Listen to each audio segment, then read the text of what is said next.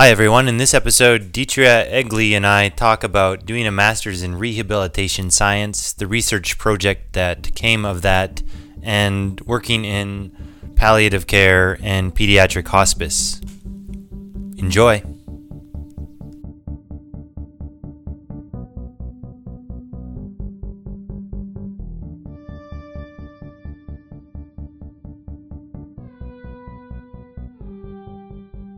Hello, everyone. This is Damien John. This is Massage Therapy Now. I have a guest with me today from Vancouver, Deetria Egli. Hi, Deetria. Welcome to the show. Thank you, Damien. It's nice to be here. Thanks for inviting me to speak.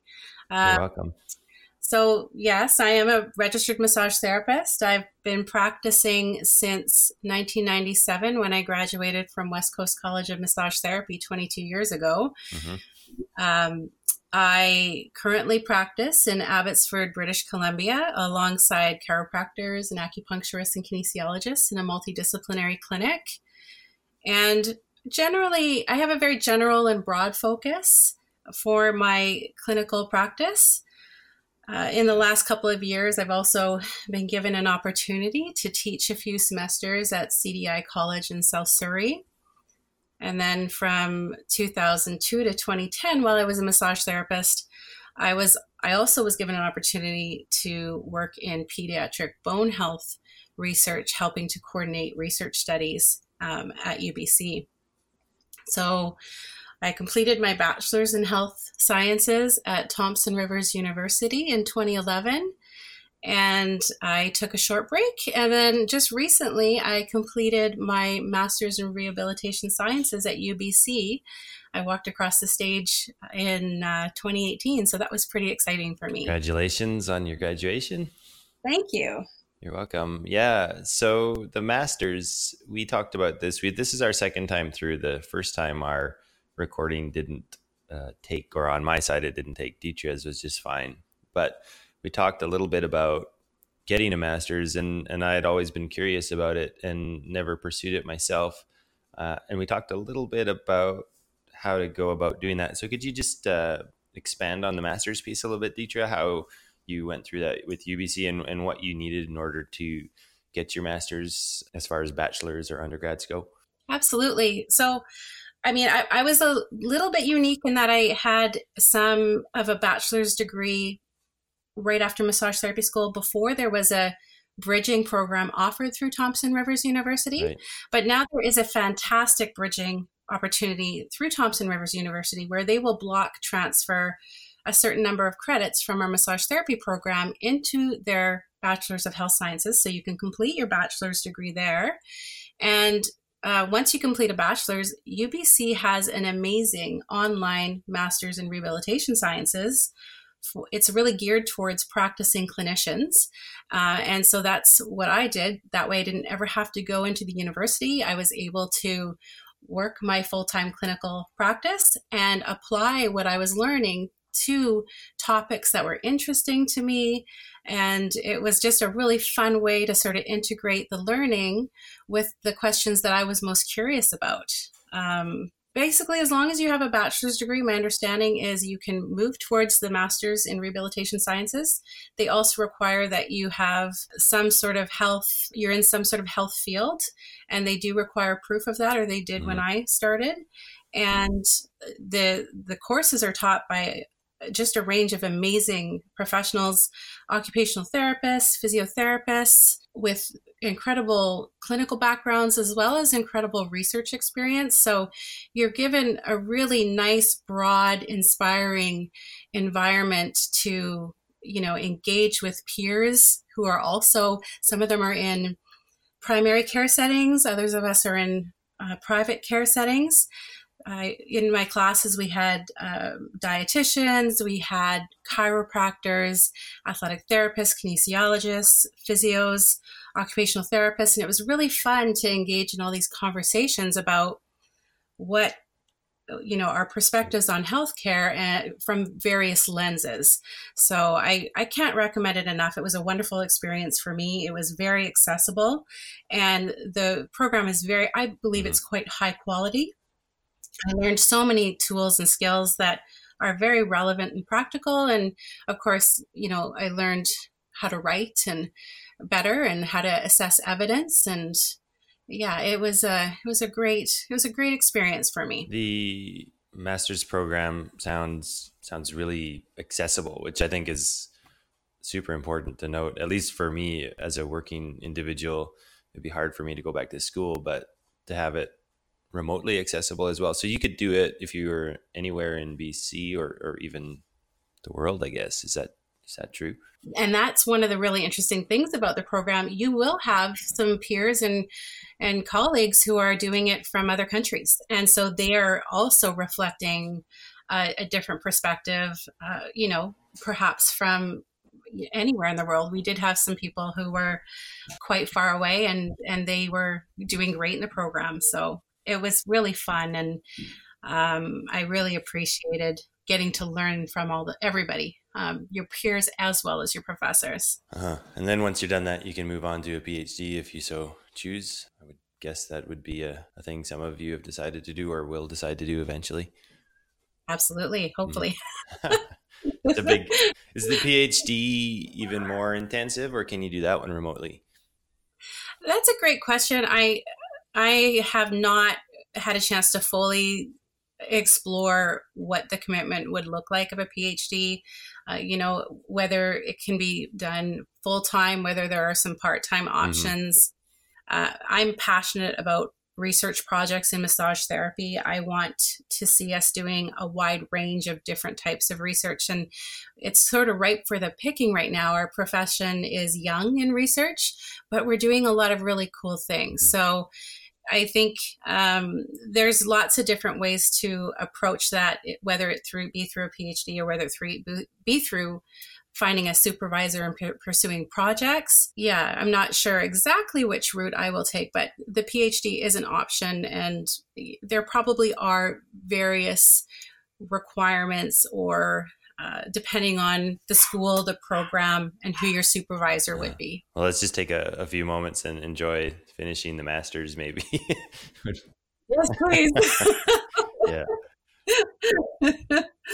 So let's talk about your master's a little bit because the research in it is what stands out or what we focused on last time. And I think it's should be our focus again today. And the baseline of your research was the value of massage therapy in pediatric hospice. Um, I've got two questions related to that. Why choose pediatric hospice would be the first. And then the second, can you elaborate on how you planned and completed that project? Because there's there's lots of nuance to working both in pediatrics and in hospice? Absolutely. So I'll start with the planning part of it. Um, when you're doing your master's in rehabilitation sciences through UBC, you can choose one of two options. You can either do 10 courses or you can do seven courses and then do a project. And a lot of those courses help prepare you to being ready to do a project, a research project. Once you finish those seven courses, you're assigned a supervisor. So I was assigned Dr. Leslie Bainbridge from the Department of Physical Therapy at UBC. And I know she's been a supervisor for several of us registered massage therapists who are in the program. She guided me through developing a research question. Then we did a literature review and we wrote a proposal on a topic that I was interested in researching we presented that proposal, we put it through ethics, and then we implemented it, uh, implemented our plan to be able to answer the research question. When I began creating my proposal, there was no research mm-hmm. on massage therapy in pediatric hospices at all. There was some research into adult hospices, um, but this setting in particular really just didn't have any any evidence to back or support or to speak of why massage therapy might be valued in the setting. Since 2011, however, there has been a weekly supervised massage therapy student practicum at Canuck Place where students they've been providing approximately 500 treatments each year to the children in care, their families, the Canuck Place staff, and some of Canuck Place Canuck Place's volunteers. So this is a great, this was a great opportunity, a very exciting chance to understand experientially why they valued having massage therapy in the hospice. Now, to add to that, Canuck Place, it was also an ideal setting. So I got really excited when I realized, okay, it's Canuck Place that also has this practicum because it's a center for research excellence and teaching in pediatric palliative care. So they have a number of accomplished researchers, clinicians, and clinical leaders in the hospice who have affiliations with UBC. So they understand research and they have the capacity to support this kind of project. Um, so we had both an actual practicum where students were getting care, and we had a setting where they were able to support research and they knew what it would take in order to be successful. And that was just yeah, that was fantastic for me. I got very lucky there. One of the really interesting pieces of, of what we talked about prior was the fact that Canuck Place had such a robust ethics background related to who was on staff. And and so as far as doing a research project it seems like a really great like you say great opportunity to both do really good quality research and be supported in in the research that you did. Absolutely. Absolutely. So a friend and i have been talking about research. She's been going to school. Her research courses are kind of low grade how do you as a researcher in this case ensure that the research is is quality? Because i don't know much about the process of doing research. I'm a total neophyte when it comes to that. What makes research quality research as far as being a person who's within a research project? And, and how can you ensure that? That's a good question. I'm so i'm hearing a few interesting things in there. The first one is the the support the kind of support that you have in doing the research so one thing to recognize is that we all have to start somewhere. So, really, on that trajectory of novicehood to experienced researcher, it is a very big, steep learning curve. And so, I think having the, the grace with oneself to allow for a fairly steep learning curve. It's not always intuitive. There's a lot to good quality research. And, you know, I remember asking one of my professors at UBC, she was developing a project to answer a question. And I asked her, so is it get, does it get easier? And she said, not necessarily. There's a lot of research, there's a lot of background review, there's a lot of rationalizing your methodology and making sure your research question and your method um, and your methodology all makes sense and lines up to create the most accurate and best reflection of the answer to your question. And then also there's things like member checking and triangulation and saturation. And these are all tools that try to create a really robust, trustworthy paper or trustworthy outcomes.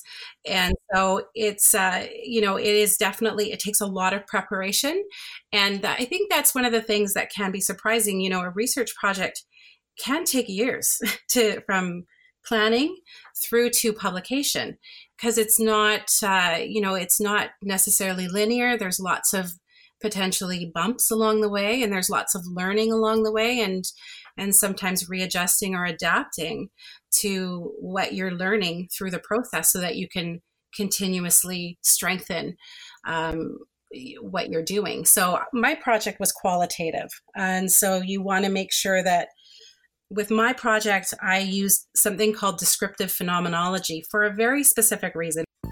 Okay, a quick definition of descriptive phenomenology. It was developed by American psychologist Amedeo Giorgi. According to Wikipedia, it is a psychological perspective where researchers are encouraged to bracket their own assumptions pertaining to the phenomenon in question by refraining from positing a static sense of objective reality for oneself and the participants whose experiences are being studied. This allows the researchers to attend to the descriptions of the participants without forcing the meaning of the descriptive units into predefined categories. You're welcome.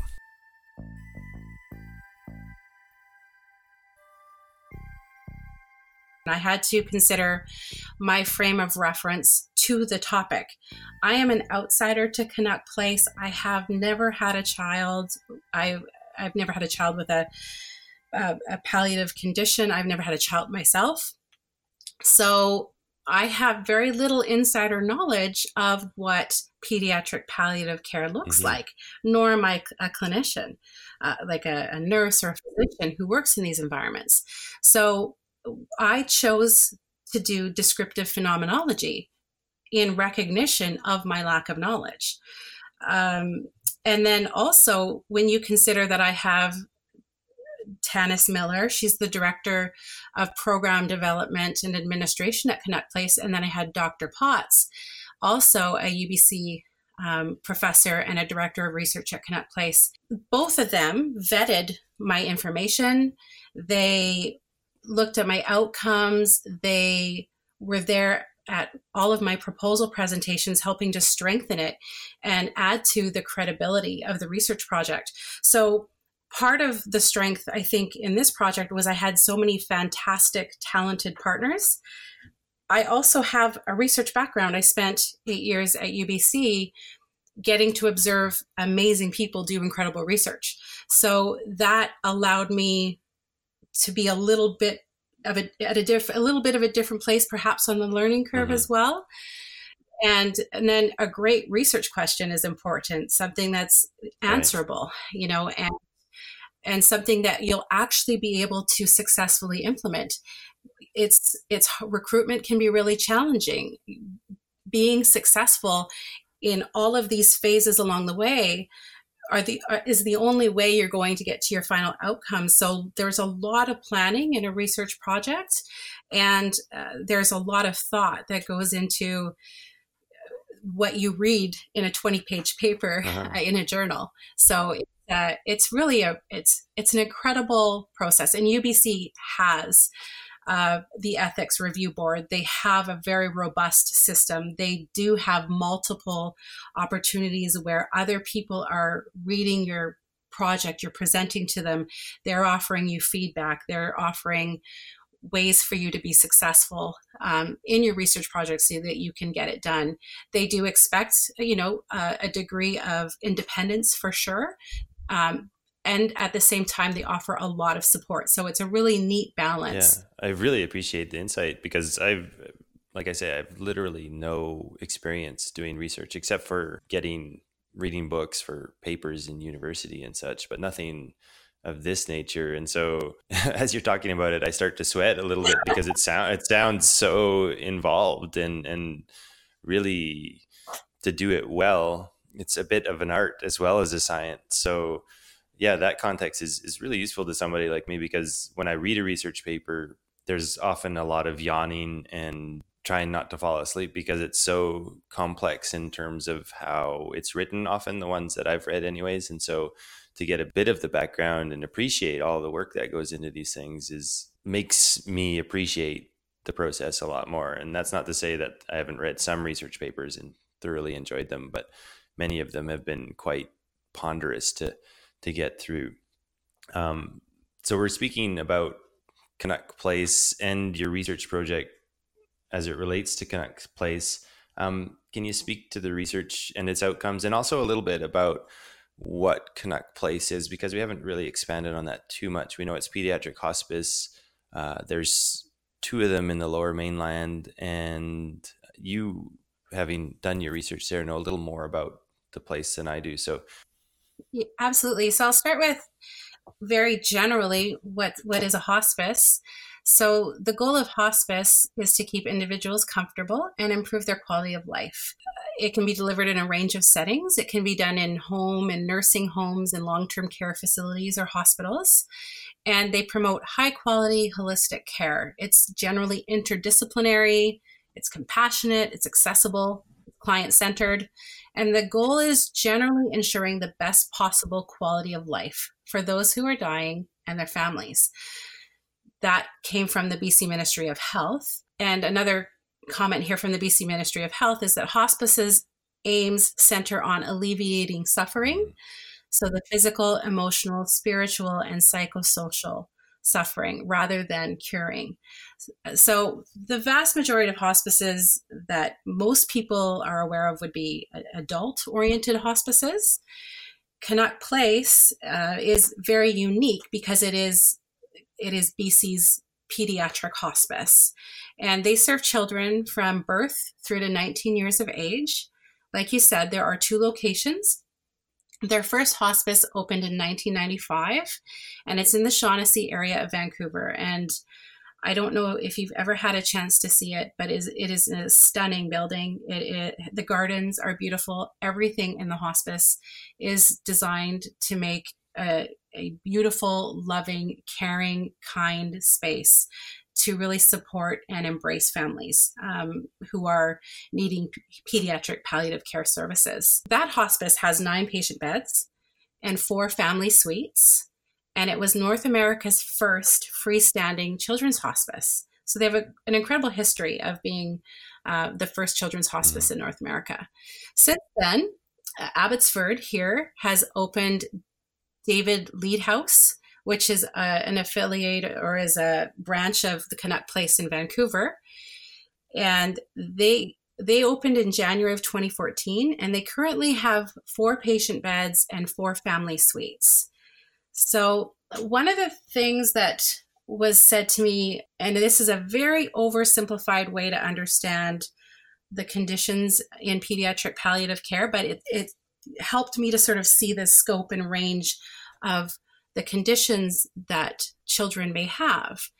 So there are generally two types of palliative conditions affecting children. There are those that they could be born with. And so, with those conditions, sometimes there are more mobility challenges or cognitive challenges, and the children may be nonverbal.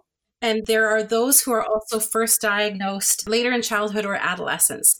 So, an example of that might be cancer. Right. So, there's a range of conditions that are seen in a pediatric hospice. And I think that, I guess, surprised me. I had always thought maybe more cancer oriented, but it, it is a much broader range. In pediatric palliative care, the, the congenital conditions are a big portion of the healthcare needs that they meet. Also, the, the pediatric hospice is quite unique because they're supporting children from 0 to 19 years of age. So these children are rapidly changing, maturing, and developing in ways that patients aren't in adult hospices. It makes it really complex. It makes it incredibly complex. These children also often have multiple diagnoses. Their symptoms and the management of their symptoms is therefore also unique. Mm-hmm. And a lot of these children will access palliative services for a lot longer of a period of time than adults do. So, 10 years, some children may be accessing Canuck Place Children's Hospice for 10 years. I had a question about that, uh, Deetria. Do they cycle in and out then as they age? They're not in Canuck Place or living in Canuck Place, they're utilizing it as a service off and on. Absolutely. That's a great question. So, Canuck Place offers a really comprehensive form of care to these children and their families. And so they deliver something called medical respite. So for each of these families, they could get up to 20 nights of respite a year at Canuck Place. So what this means is they can go in and stay at the hospice. The family can stay in the family suite. The child can stay in one of Canuck Place's um, hospice rooms, or the whole family can stay in the room together. It's all up to the family. It's what's most meaningful and important to them. And the child will have proper, supportive, talented medical care from the Canuck Place staff. And the family will be supported with meals and rest. Um, one of the things uh, we had mentioned or talked about last time are the care needs of these children is inc- is incredible. So parents of children with complex palliative conditions, there was a research study in 2018 led by Lazarin where they found that parents of children with complex palliative conditions can spend close to 9 hours a day on average managing the healthcare needs of their children. So if you can imagine, uh, one of the goals of Canuck Place is to provide caregivers with an opportunity to mm-hmm. rest so that they can be refreshed, supported, and they can feel like they are also uh, cared for and, and get opportunities to do different things, which are hard to access uh, while also providing full time care to right. their child. So the respite offers an opportunity to either just come in and rest and enjoy the hospice environment, or sometimes parents might have an opportunity to go on vacation with uh, you know their their other children or to go and do something uh, different that you know they wouldn't be able to do while also needing to provide the medical support that their child mm-hmm. needs. And for those of us who have helped individuals who have high care needs, the idea of respite and having a bit of time to rest and recover is a beautiful notion. It's very difficult to find that time and space if you're, like you say, in that study full time taking care of a human. Absolutely. Um, another thing they offer is pain and symptom management. So, if a child's pain and symptoms are not currently being managed in an ideal way, in order to make them comfortable, the children can come back to Canuck Place, and there is a medical team there who, again, they're highly specialized. This is what they do. They're they are incredibly experienced in pediatric palliative care and they will do all the things they need to do to try and manage and get the symptoms back to a place where where the child is mm-hmm. comfortable again. So that is again part of the in-house uh, service that they offer. In addition to that, they have a huge, an extensive network of counseling. So this is counseling for you know the families uh, as they get a diagnosis through to caring for their children through to end of life care all the way through to bereavement support there is there are counseling there's spiritual counseling there is uh, support for everyone who might need it uh, from the, the counseling team. Sounds sounds amazing. So let's bounce to the research component because now you're coming in to do some research in an environment where there's lots going on. There's an existing massage therapy component to it given by the students of WCCMT for the past 11 years. So robust in and of itself i think in terms of working out some of the the kinks along the way i'm, I'm sure it's running as a finely oiled machine at this point. and so you come in with your research question and project after much work and what happened? So I came in and I asked a series of questions and I interviewed six clinicians at Canuck Place to find out their views and their perspectives on massage therapy, why they valued having it in the hospice, if there were any barriers or any concerns that they had. And overwhelmingly, their response was incredibly positive. Um, and so we found that there were three primary grouped outcomes. One was they valued massage therapy as a practical support, that they valued massage therapy for physical support, and that they valued massage therapy in the hospice for as a means of psychosocial support.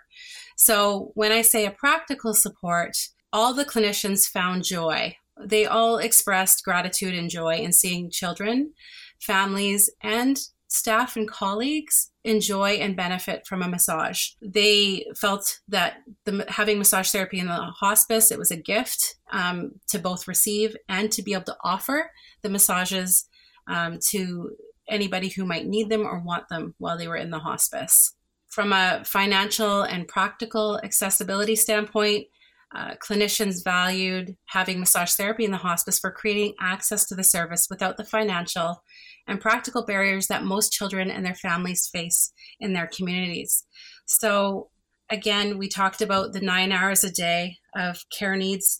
Where is there time for families to go and receive something like a massage?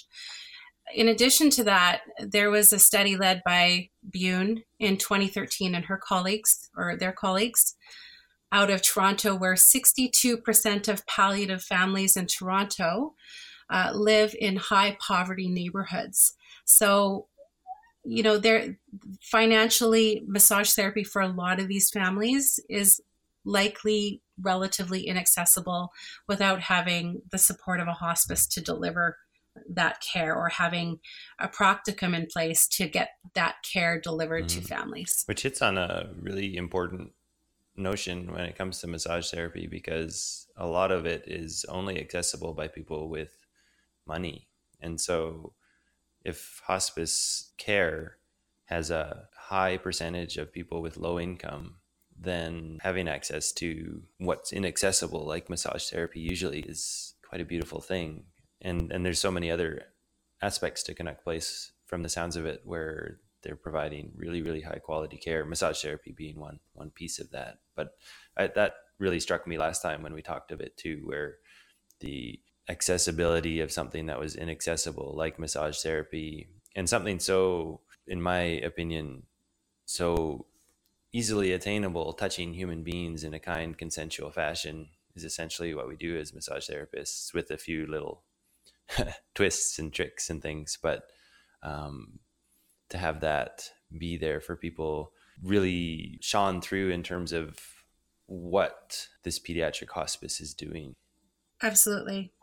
Yeah, I, I mean, touch is touch is very valuable to a lot of people. And you know of course when we're talking about anything with regards to massage we're, we're talking about people who value touch. You know there may be some people who don't value touch and that's the wonderful thing you know people mm-hmm. can consent to and ask for and receive massage you know if they value it. And you know one of the things you and i had talked about before too is that you know these nurses these clinicians they're incredibly kind. They provide so much hands-on direct care to these families and to these children. And you know it isn't uncommon for them to comfort a child by massaging their back or massaging their leg or you know um, helping with their physical therapy exercises and their mobility exercises that they need to do but that doesn't necessarily mean that parents are receiving mm-hmm. touch mm-hmm.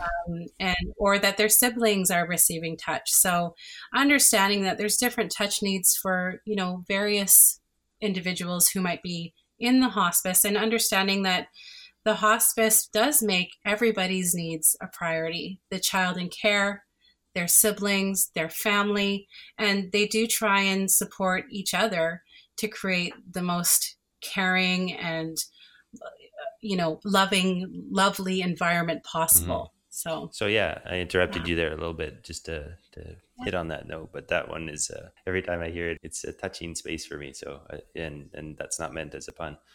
Well and then the third practical reason they valued having massage therapy in the hospice was self-care you know. They appreciated or clinicians appreciated the reinforcement of an organizational belief that self-care is important offering massage therapy to staff at Canuck Place was valued as a tangible support in a workplace that requires a pretty significant physical, sure. emotional, and intellectual investment.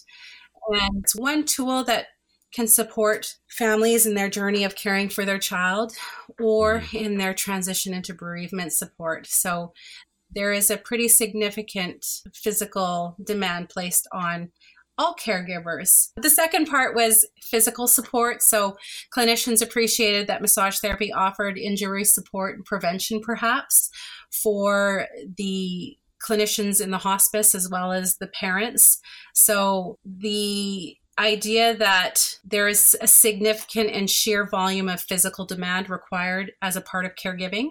So there's lifting, bathing, transferring, mm-hmm. all of which requires people's physical output. So, providing opportunities to rest and recover are rare for families who may spend weeks living in hospitals.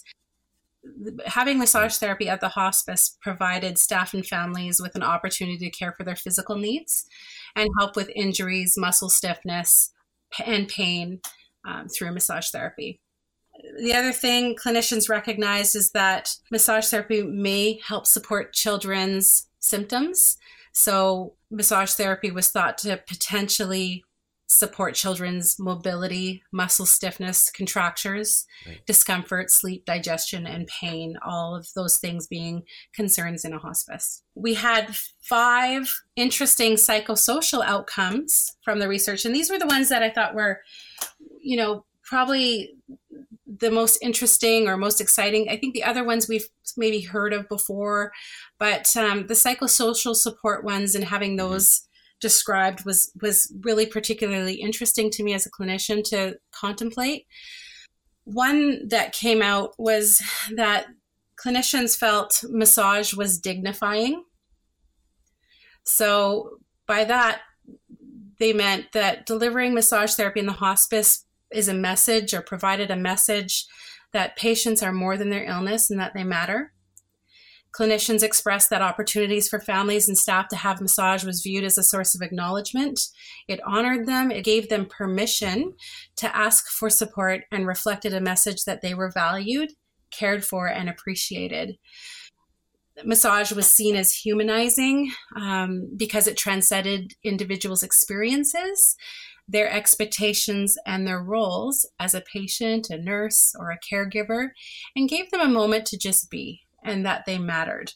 So um, we had talked about how, just from a sheer volume perspective, in the last year of a child's life, um, there was research by Chavoshi, Miller, and Siden in 2013 that uh, mm-hmm. spoke about how, in the last year of a child's life, they spend an average of 48 days in the hospital and require approximately 222 medical services that is a significant volume of, of medical care, right? And this may involve, you know, any number of uh, needles or uncomfortable procedures. And even though all of these practitioners and clinicians are incredibly gentle and very kind, they recognize themselves that massage therapy was provided just a really a, a, totally different type of touch than medical touch. Right. and that that in itself was very dignifying a needle is a needle and intentional touch is intentional touch. And as much care as you put into a needle you if you're scared of them or if you have lots of them they're still not going to be very comfortable. I, I love this this portion of the psychosocial that your project started to uncover the idea that massage is dignifying and humanizing and a portion of that being the fact that it is intentionally brought forward as this kind touch space. I, think it, that's beautiful. Absolutely. Very well very well summarized mm-hmm. too. So another psychosocial support that clinicians valued massage therapy for was interconnection. So Clinicians spoke about isolating factors associated with being a palliative child or a caregiver of a palliative child that could make physical and social connection of receiving massage an appreciated hmm. form of care. So many of the children with congenital palliative conditions are nonverbal. So touch is thought to perhaps be an important means of communicating for some of these children. Massage was also appreciated for being a form of connection that did not require words. Sometimes words are too much, sometimes people would rather sit in silence. From a therapeutic relationship standpoint, of course, enjoying the presence of a kind, respectful, and attentive caregiver who is anonymous was thought to be a connection that both children and families might appreciate. And then for children with a diagnosis of cancer in their teenage years, one of the interesting things clinicians talked about was their touch needs might change in adolescence as they begin to individuate and long for physical touch from someone other than their parents. So there was talk of how the massage practicum may provide an opportunity to ask for consent to and engage in touch in a way that's kind, compassionate, and respected these boundaries, the boundaries of these adolescents, um, but still gave them an opportunity to experience touch from somebody other than parents mm-hmm. if they wanted it. Sure. Another um, psychosocial outcome that was appreciated was, or that clinicians spoke of, was intra-connection. So, massage clinicians describe massage as a meditation or an opportunity to go inward and connect with one's physical and emotional self. they talked about massage providing an opportunity to be more present, to defragment, and or to become more self-aware. They wondered if massage might play a role in self-acceptance or integration particularly when a disease and its symptoms are particularly distressing and affect one's sense of self. Um, some of these treatments may very significantly alter one's physical health. So, massage was thought to provide a moment for clinicians to experience their body, connect inward, and cope in a way that was meaningful so to them. So the interconnection piece would then be individuals connecting more to what's going on internally? Absolutely. Absolutely. Well said. Yes. The fourth psychosocial variable that came out of this study was providing rest and relaxation. So the clinicians believed massage created an opportunity for rest, a physical break, a moment of relaxation for those who were in the house. Uh, clinicians hoped that these moments would support caregivers to be better caregivers, to refresh them, to help with anxiety, or even provide moments where they may worry just a little bit less. And the last psychosocial variable they talk about was massage being a form of nurturing or comforting. So it is seen as a service that is about comforting, nurturing, nurturing, and caring for people in the hospice. Clinicians valued massage as a means to acknowledge one's own needs, to gift the service to others, and to support others in receiving of the service. Clinicians actually talked about how they appreciated being able to witness others embody a calmer, more peaceful, and rested state. And they talked about how they appreciated massage as time for someone to be handled in a way that is kind and compassionate. They likened massage to a hug, a hand on one's back, a gentle nonverbal acknowledgement. And they did talk about how clinicians were comforted by seeing colleagues, children, and families benefit from massage and hope that parents were also comforted by being able to witness their children being treated special. One of the beautiful things that stands out to me with your study is I remember doing hospice work in school, and that was kind of the only time I did it as an outreach. Not because I was avoiding it, but it was my only opportunity to do it. And I remember uh, feeling somewhat separate from the therapy I was providing at that point, mostly because I didn't understand what was going on. And, and as I'm listening to you talk about the clinicians hitting on these factors, uh, these psychosocial and physical and practical support factors, it gives a lot of insight into the value of the work from the perspective of people who are there constantly and it sounds profound in in a lot of ways the whole idea of it being dignifying and the interconnection pieces and the interconnection pieces and the rest and relaxation like all of it is really useful to hear as a as a person who's practiced massage therapy in my life to both bolster why you would do such work, but also inspire one to do more of that work. It it gives context.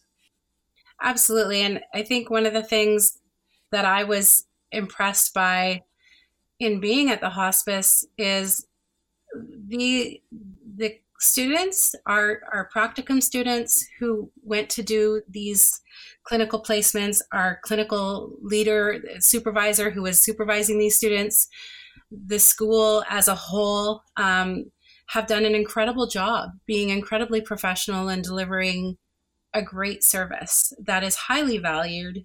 The clinicians spoke to this. They really mm-hmm. appreciated the professionalism and the willingness of massage therapists to do this. And for our students, of course, this is an invaluable opportunity. Where else are we going to get an opportunity to experience such a unique setting? Um, to, yeah, and to experience such a range of healthcare needs, all the way from children in care to their families, as well as you know the whole interdisciplinary care element mm. of hospice. Hospice has a unique culture in and of itself amongst the medical community, and massage therapy is very.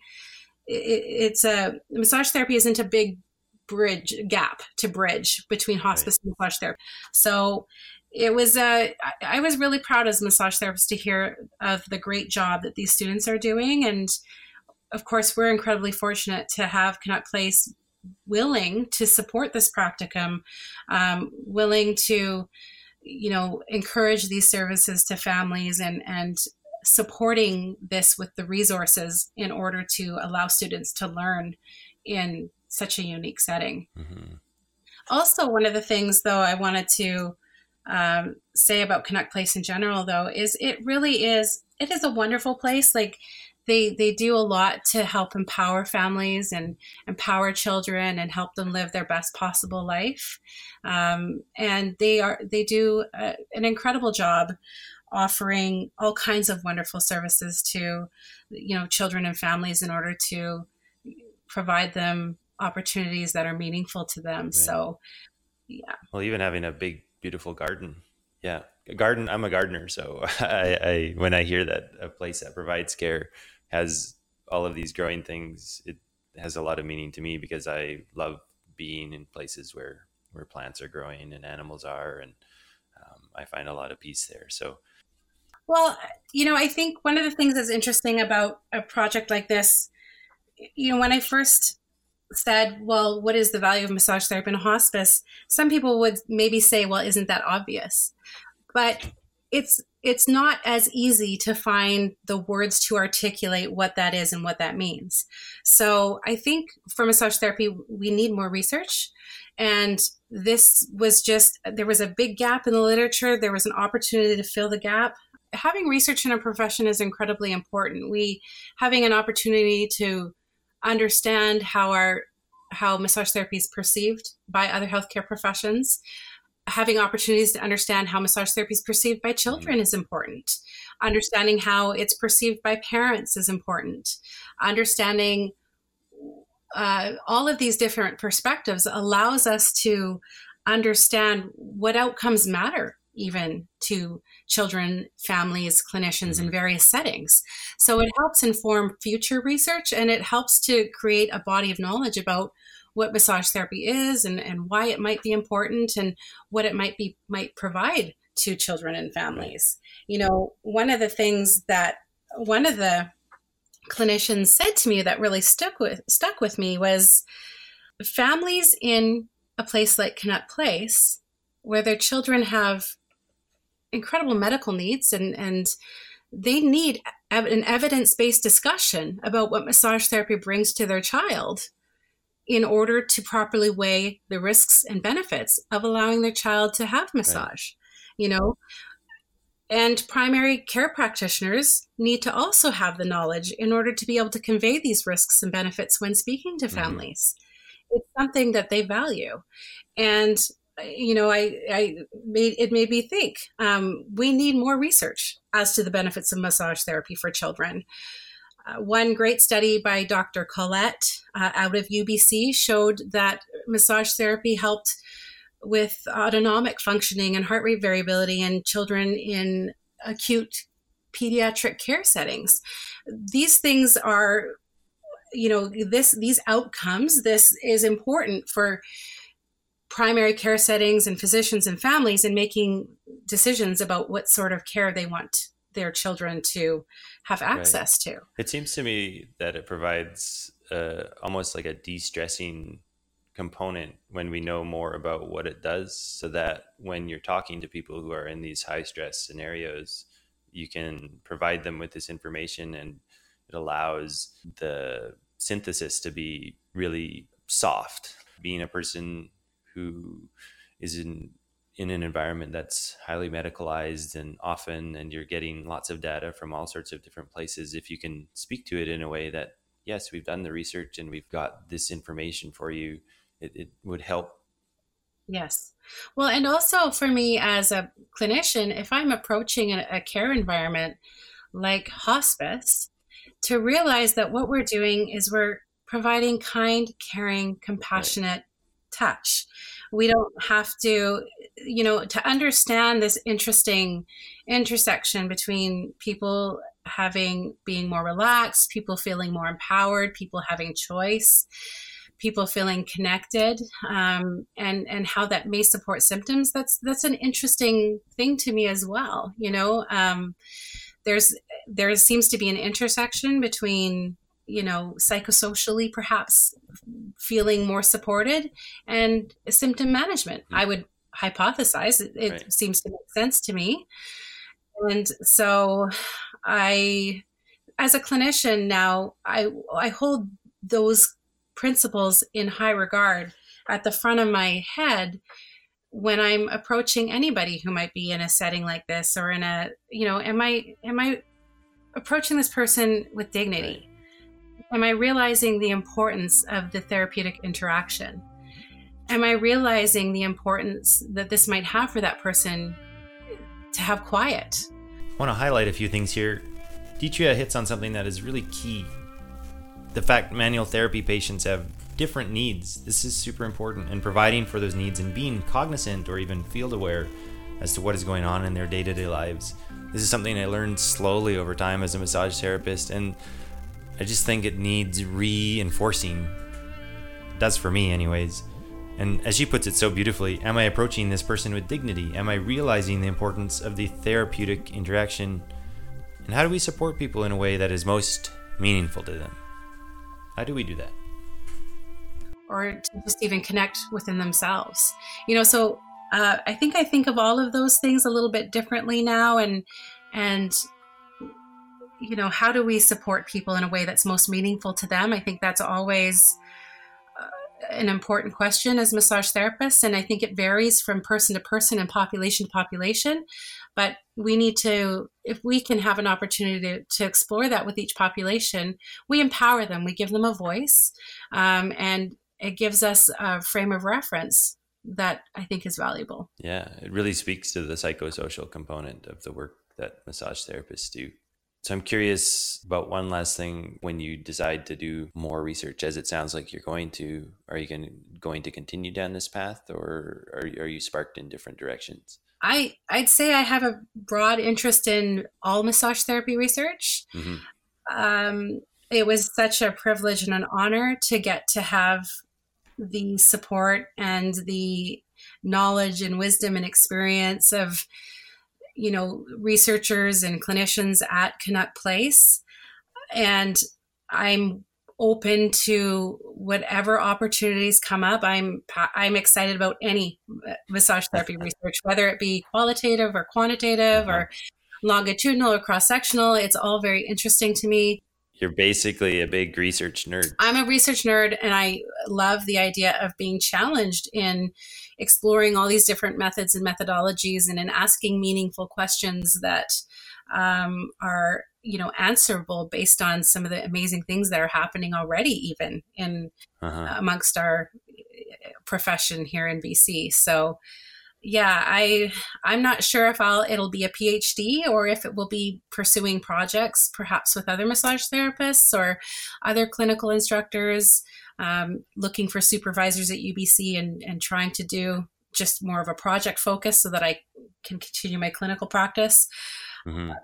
There's a lot of questions there that I need to uh, think of and figure out what works best. Um, yeah. Yeah. Here, I want to ensure I say thank you to Deetria for all of her hard work and sharing this information with us. The amount of work put into a research project like this is not lost on me. Also, massage therapists, those of us who help people through kind, considerate, consensual touch, you are doing amazing work. Don't ever forget that. And thank you so much to Canuck Place for allowing us to share the study so broadly. The details of the study are really, really beautiful and important to those who work in the field, and I think a really necessary share. But both Deetria and I wanted to honor the sacred space that a hospice holds for us in society, and we really hope to have done that. Thank you so much for having me. I I wanted to say a few thanks before I uh, mm-hmm. uh, way here.